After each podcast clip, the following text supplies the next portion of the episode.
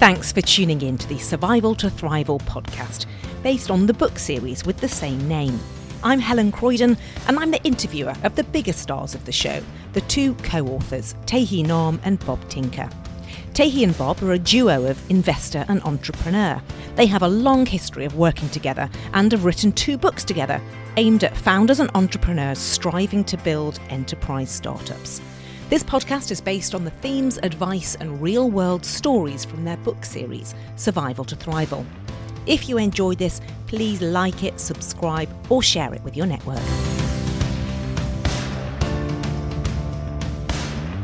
This episode, we're following on from a theme we touched on in our last episode on CEO Unlearning, and that is thinking in swim lanes and how it was a powerful tool for first time CEOs to make the transition from founder to real CEO. We want to dig into that a bit deeper. So, Bob, at a personal level now, when you were going through that transition from founder to CEO, what were you struggling with that led you to think about swim lanes?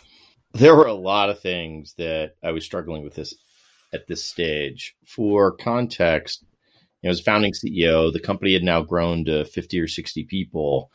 And you know, up until this point, they, in some ways, me and the other founders were each playing different roles. And that was sort of the right thing to do at the time. Um, and I was spending time where I like to spend time and I was good at it, mostly on customer and product stuff. But now the company was starting to grow and you know, the team sat me down and was like, Hey, Bob, we're not getting from you what we need. We need you to be the CEO of the whole company. And I was like, ouch. Okay, that hurt. But thank God they shared that with me. And, you know, at an execution level, I think the other part I was struggling with was that, you know, up until this point, we were really just focused on survival, like just putting one foot in front of the other to try and get to product market fit and, you know, not thinking that much beyond that. I think I wasn't doing as good a job about thinking about the big picture that was starting to matter more. So those were my real sort of two struggles at this stage when I was making the transition from being basically a founder that was taking part of the execution responsibilities to needing to be the CEO of the whole company. What are swim lanes then? Could you give us a mental model?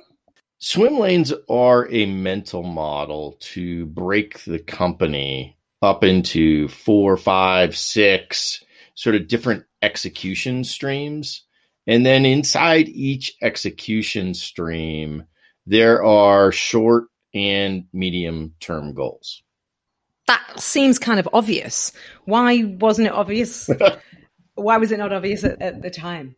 So, great question. So, remember up until this point that there's not an executive team, really. It's just three co founders, each sort of running different parts of the company. And so, we hadn't sort of divided the company into functions at that point.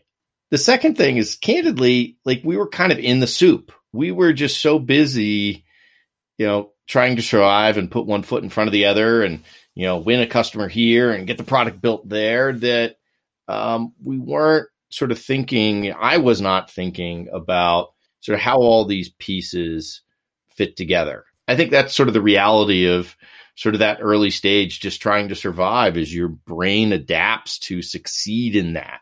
And now the question is, we were moving beyond that stage and had to start thinking about, all right, we're trying to now build a company. And uh, that was a big transition for me. And I think that was the point where, you know, I had to mentally shift from being this founder who was acting as the CEO to being a real CEO of the whole company. And, you know, this swim lane concept really helped me to sort of structure my thinking to be able to operationalize that. So, for founding CEOs out there thinking, you know, what are these swim lanes? Can you walk us through setting them up, what they may consist of, whether they're the same for every type of startup? Yeah, so uh, how we did it, and you know, everybody's version may be slightly different, but effectively, step one was we divided the company into five swim lanes: product stuff, go-to-market stuff, customer stuff, people stuff, and finance stuff. Which, if you think about sort of the major streams in a company at this stage, those make yeah, those make sense. And you know, your company may have six or seven, but you know, come up with the right number that makes sense for you. The second step was set medium term goals, sort of out at the end, like 180 days out. Like, where do you want to be in 180 days or 360 days, whatever the right time period is in each swim lane? And then step three, and this was really key, is to work backwards from there to set either monthly or quarterly milestones or goals for where you want to be at a certain point in time in order to get to that end goal 180 days out. And then step four was to create the links to show dependency between different things going on in different swim lanes. Mm-hmm. And this sort of gave me a mental model and a picture. I actually did this on an eight and a half by 14 sheet of paper and pencil. You know, it wasn't designed to be a big presentation for anybody. It wasn't designed for a tool for anybody else. It was really designed for me to be thinking about like, how do I get a systems view of the business in terms of all the different things going on? And also at the same point, think ahead and work backwards.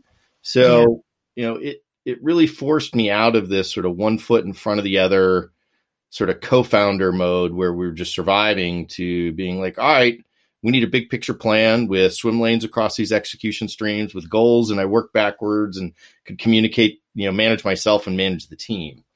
It seems simple, like the question you asked earlier, but uh, turned out to be pretty powerful for me. Tae Hea, do you have anything to add on that? Yeah, I, I would add that a couple of things. First of all, what swim lanes allows you to do is uh, uh, is to start multi-processing. Before sw- you have swim lanes, you know, the whole company is being driven by the CEO for certain goals, and it, the company operates more sequentially rather than multi-processing. So that's one big difference. The other is uh, many times uh, a person, let's say, who's really strong at something and is a first time CEO, really focused on what they're good at. So like if you have like a great VP of sales who became CEO, the person's really good with customers, with go to market and, uh, uh, and has a strong view toward what the product should be, but uh, let's say doesn't have any finance experience. Mm-hmm. So what happens is that uh, you know you run the company as a VP of sales, not as a CEO, and you miss out on the financial implications in the same way that if you are a strong product person that is uh, uh, now the first time CEO, you may be, let's say, less thoughtful about the go to market swim lane. So what this going through swim lane does is that it just forces uh, a first time CEO to not just focus on what they're strong in, but looking at it holistically. How are swim lanes different from departments? In the early stages of a company, you don't really have departments, right? You've just got you don't have executives for every team. You don't really, you just don't have departments. Like at the same time, Helen, I think you bring up a good point that uh, from an intellectual standpoint, there is a, a, significant overlap between the two. So this is actually the first time where you're really sort of dividing up this early sort of undifferentiated amoeba of sort of some product people and customer people mentally into sort of different execution streams. And eventually these swim lanes evolve sort of into departments, but keep in mind that thinking about it purely functionally, like sales, marketing, engineering, customer success, is yeah. a little too narrow because thinking about customers, lots of people touch customers. Thinking about go to market, lots of people touch go to market. Thinking about finance, lots of people have impact on the bottom line. So swim lanes allow you to sort of think about the business through the lens of sort of the different things that impacts the business versus just purely like organizational departments? I look at uh, swim lanes uh, as what are the key things uh, from uh, that a company needs to do uh, to achieve the next set of milestones. And I, I agree with you, Bob, that uh, when you go from a raw startup, you know you're you're starting to build structure, process, all this, and so you're coming up with swim lanes as from nothing, basically. Yeah, you're sort of an undifferentiated amoeba. Yeah, a different, undifferentiated amoeba. At the same time, you know, as the company gets bigger, these swim lanes sort of evolve into functions or departments, as what Helen is talking about. And so I find that uh, thinking in terms of the department sort of gives you an idea how the swim lanes can evolve too, and also giving you insights about like what swim lane you may be missing at that time. Okay. Yeah, that's fair. Got it. And Bob, how was the swim lane impactful then for you as a first time CEO? So, this was a really big deal for me in this transition from basically a founder to being a real CEO. Probably the first thing I noticed was it really impacted how I spent my time. And I think, you know, this is where the team feedback came in that they said, Hey, Bob, you're not, you know, we're not getting from you what you need, what we need. We need you to be the CEO of the whole company. It's because I was, to Tae Hea's point, what he said earlier, I was kind of spending time where I was good and where I was comfortable, not necessarily spending time across all the different parts of the company. So, you know, as I did the swim lanes, it became blindingly obvious where I was spending my time and more importantly, where I was not spending my time. Mm-hmm. So I think, you know, that was sort of one of the first benefits was in terms of how I spent my time and made it obvious to me. The second benefit was it really helped give me a systems view and sort of think end to end for you know how all these different pieces fit together and what are the right goals to have 180 days out and what do we need to be doing next month and what do we need to be doing after the month after that? Because you know now the company's starting to be real you actually have to kind of plan ahead and think about okay we need to hire somebody over there so we can go execute on that. This group needs to do this so that later we can do that it just started to crystallize how these pieces fit together in a systems view. And you know the company really needed that then. And you know they needed that from me the ceo you know i think it had a third interesting benefit, which is this was about the time when we were starting to add the executive team and really build out the executive team where we had a sales and head of marketing and head of engineering. And it helped me delegate because obviously, as you start to develop these swim lanes, it's a natural sort of place for you to be able to delegate and say, okay, you know, this swim lane is owned by this executive. Now, you know, the risk there is I would just abdicate it because it wasn't something that I was good at or like to do. But having these swim lanes forced me to pay attention across all of these things equally. You know, it was interesting how much it affected my behavior. Yeah, having this system view is, is so critical. What what I see sometimes with uh, first time CEO is like if we use the metaphor of a balloon, uh, if the company is a balloon and something is sticking out, then uh, the CEO will focus on trying to put that part back in the balloon and to to make it round again. And in doing so, the air just then pops out on the other side of the balloon, and you know then that results in what Bob said: we run from yeah. fire to fire. Tae Hea, in the portfolio companies that you've worked with, are the swim lanes roughly the same as the ones that Bob mentioned? You know, one for product, one for go to market, one for customer stuff, or do they vary?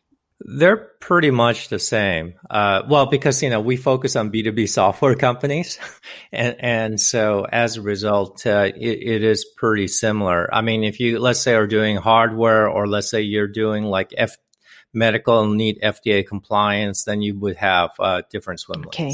What do you do if the swim lanes overlap? I'm sure that must happen. How do you differentiate?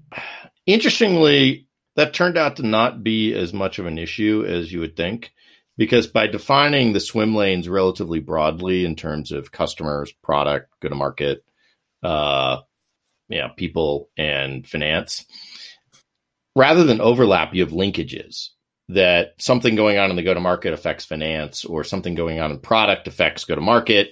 You see the linkage rather than overlap. And I think it's the linkages that are actually really key to identify because you might have one of the swim lanes may have a key milestone 90 days out. And if the product team doesn't deliver something 90 days before that, the go to market team is going to miss their goal. Or you start to see those linkages and you could start to pay attention to them as a team and a company. So I think interestingly, overlaps weren't really a big issue because of the broadly defined swim lanes. But the key thing to really pay attention to is the linkages, because that's actually where, if something gets screwed up, that's typically where you miss. And that's so right. Is that what we see is that by not having the systems view, you don't have the linkages. Instead, you know, what results is the company is just working sequentially, not in parallel and the other is sometimes you know no one is working on something that becomes an important element to the next step. And um, bob were there any surprises in terms of you know how these swim lanes helped you? I think the first big surprise was it wasn't just impactful for me. It was impactful for the company because um, I originally did this just as a tool for myself to manage myself and sort of making this transition in CEO from founder to real CEO. But turned out it was a big deal for the company because um, my little eight and a half by 11 swim lane paper effectively became the plan. And what was really interesting is that the rest of the company really wanted to see the plan.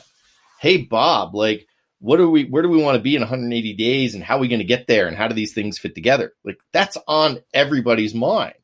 So by doing this for me interestingly turned out now that everybody could see the plan and it was really helpful for that and i could articulate that. And it naturally created goals it naturally created metrics along the way it naturally highlighted dependencies. The thing that turned out to be sort of a I guess a another real hidden benefit was that it forced me to think ahead and then work backwards into goals. And this transition from sort of one foot in front of the other, let's just try and survive, to where do we want to be in 180 days and how do we work backwards? The fascinating side effect of that was that it became effectively an early warning system for where we were off track. Because one of the problems with one foot in front of the other is you kind of don't know whether you missed a goal until you got there. And all of a sudden you're like, oh, we missed. But now all of a sudden, because we thought, you know, we thought about the forward goals and then work backwards, we had an early warning system for where we were off track. And that allowed us to sort of pile in there to say, hey, we got to work on that because if we don't fix that now, we're not going to make our goal. And uh, that turned out to be a really interesting, sort of surprising side effect of that. When Bob is talking about the, the key of sort of working backward, you know, coming up with the right goal and working backwards, you know, sort of one uh, overlay uh, event or milestone I think is important uh, for startups is the zero cash date. So, you know, every startup uh, in general has a zero cash date and as a result needs to have uh, completed its next round of financing for that zero cash date. Okay. And so making that clear on the swim lanes, it, it's like uh, uh, finishing the first meet in essence, or the second meet. You know, you, you have to get the next round done. And so understanding what's required for that for each swim lane to achieve that is also very helpful. Okay. And it's a useful conversation for like board meetings as well. Well, we're nearly out of time, but could I get you two to both just give some final tips for aspiring CEOs out there on how to think in swim lanes? Well, my main advice is just do them. you know, force yourself to have that discipline of setting up your swim lanes, setting your goals, working backwards, and then using it, and paying attention to how you spend your time as CEO. It's harder than I thought to have a system view, but it's really critical for the CEO. One of the really surprising things for me is sort of at that early stage of a company, the CEO is kind of the only one who can really pull together the system view. So unfortunately, this really sort of just sits on the CEO's head and it's part of your job. The second thing is make it a living document. Um, I'm really glad I did mine in pencil because you know, mm-hmm. effectively as we were moving through the swim lanes, we learned more things and we recognized things or we like, oh shoot, we need to change that. It became kind of a living document. It wasn't poured in concrete. Um, and I had it hung on my wall, and it really became my mental Bible for how to run the company. And you know, it was probably the single biggest thing I did to unlearn sort of my early CEO, Captain America, Wonder Woman role to become the Avengers CEO for the whole company. And Helen, if I were to add, I would say that one of the, the biggest reasons why first I see first time CEOs fail is that they fail to have a systems view of the company. Mm, interesting. As a founder, you're working sequentially. And by thinking in swim lanes, you can develop a system view so you can now get company to run in parallel, not miss anything. And as a result, and, and achieve the right company goals. And as a result, you become a real CEO. Well, we are out of time now, but just to summarize, dividing the business operations into swim lanes forces you to have a systems view of the company and forces you to act and pay attention to the things that most demand your attention. Well, there's an example of a swim lane template on our Survival to Thrival website. Just follow the link to a page called Podcast Resources. You'll find other templates there too on other topics we've covered in our podcast. Tae Nahm and Bob Tinker, thanks for sharing.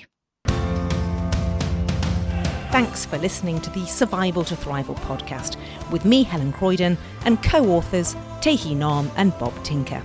This podcast is aimed at enterprise startup leaders. If there's someone you know who would find this podcast useful, please share it with them, subscribe, or leave a review. That's how others find us.